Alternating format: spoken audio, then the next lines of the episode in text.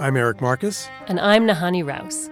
We're co producers of Those Who Were There, a podcast from the Fortunoff Video Archive for Holocaust Testimonies at Yale University. We're here to introduce Remembering Vilna, the Jerusalem of Lithuania, a 10 part audio documentary about Jewish life before, during, and right after World War II. This third season of Those Who Were There is produced in partnership with YIVO, the Institute for Jewish Research. For centuries before World War II, Vilna, present day Vilnius, Lithuania, was an important center of Jewish religious, political, and cultural life. The city was once home to tens of thousands of Jews, more than a quarter of the population. By the end of the war, only a few thousand Jews had survived the Nazi genocide. Remembering Vilna brings this history to life through the vivid recorded testimony of Holocaust survivors and excerpts from a diary that was kept by the librarian of the Vilna ghetto. Our series begins with childhood memories from before World War II, like William Begell's recollections of prepping for his bar mitzvah in a mostly secular family. For the bar mitzvah, a special rabbi was hired, and I learned to say all my brachas, and I recited the uh, Haftorah, and I read from the Torah, and I sang, and I, since I had a good voice, it was was good, but I didn't understand a word, and the speech was so beautiful that I actually remember people crying the irony, of course, is that I did not understand a single word I said because I didn't speak Yiddish. In the episodes that follow, you'll hear about the beginning of World War II, the Soviet occupation of Vilna, and the creation of Vilna's Jewish ghetto.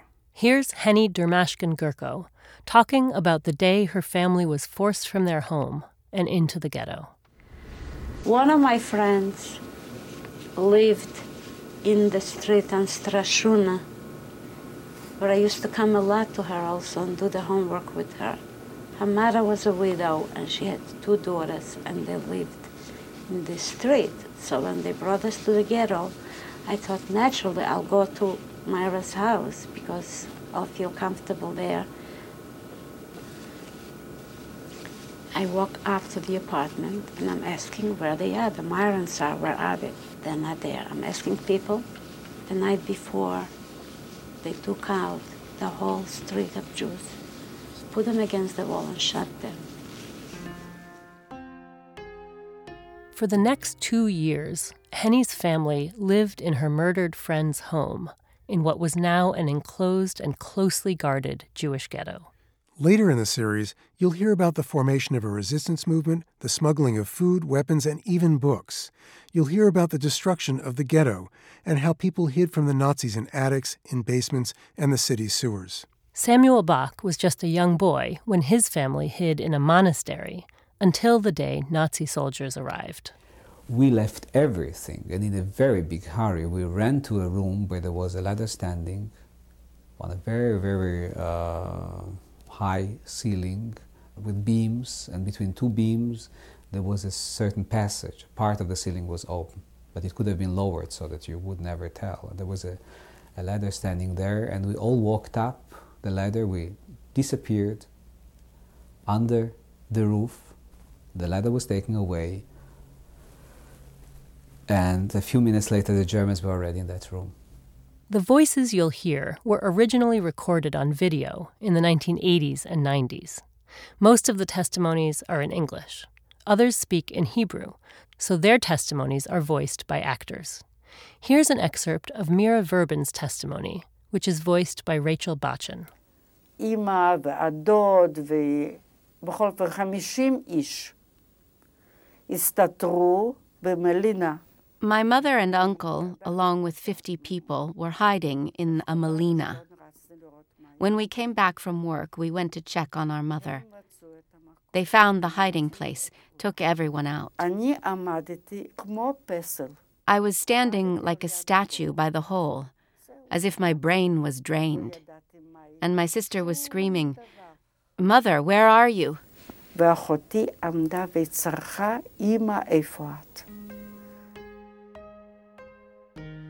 As the series unfolds chronologically from the 1930s through the 1940s, you'll come to recognize a half dozen voices. Others you may hear once or twice.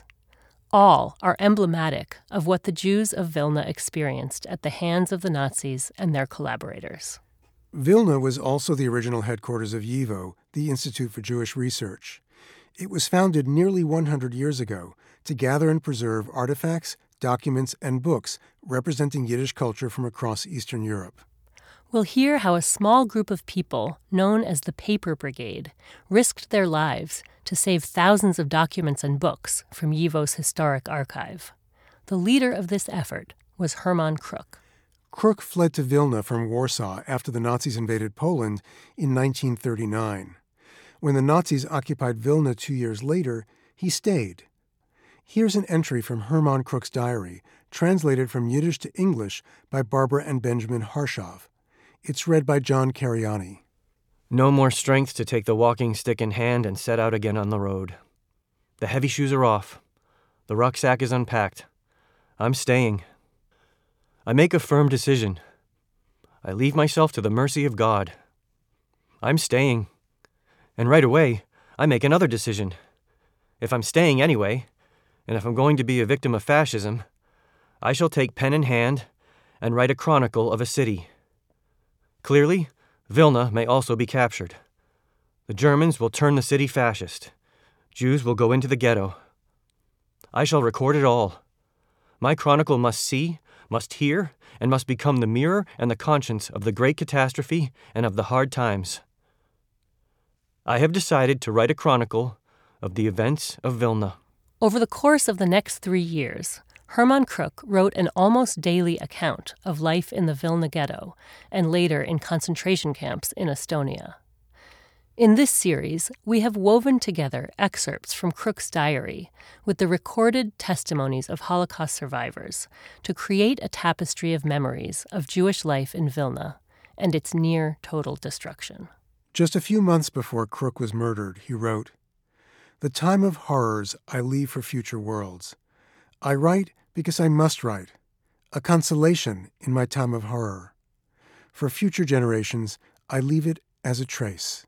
Please join us as we remember Vilna and its Jewish community through the recorded testimonies of those who were there.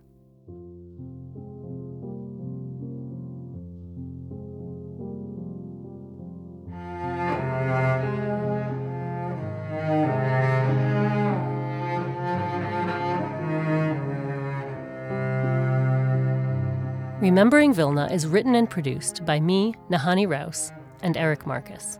It's narrated by Eleanor Reissa. Stephen Naron is the executive producer. Our composer is Leova Gerbin. The theme music is an arrangement of Vilna Vilna, the 1935 song by A.L. Wolfson and Alexander Olshanetsky. The cellist is Clara Lee Rouse. Our audio mixer is Ann Pope. Hebrew to English translation was provided by Sarit Lizagorsky, Nahanni Rous, and Ned Lazarus. Thank you to Christoph Dieckmann and Sam Kassow for historical oversight. Additional thanks to Sam Kassow, who prepared notes for each episode that provide historical context, which can be found on the podcast website at thosewhowerethere.org. Thanks also to photo researcher Rennie McDougall, photo editor Michael Green, and genealogist Michael Leclerc as well as social media producers Nick Porter and Christiana Pena. Thanks also to David Corral, Christy Bailey Tomachek, Daniel Block, and Daniela Ozaki Stern for their assistance, and to the Kennedy Center for providing space to work with our composer. I'm especially grateful for my MacDowell residency and the time it gave me to work on this series. We're also grateful to our colleagues at YIVO, including Jonathan Brent, Eddie Portnoy, Alex Weiser, Stephanie Halpern, Vital Zajka, and Julia Rothkopf. Remembering Vilna was recorded at CDM Sound Studios. You've been listening to Remembering Vilna, the Jerusalem of Lithuania, a collaboration between the Fortunoff Video Archive for Holocaust Testimonies at Yale University and YIVO, the Institute for Jewish Research. Up next, Chapter 1 Childhood Memories. I'm Eric Marcus. And I'm Nahanni Rous. Thanks for listening.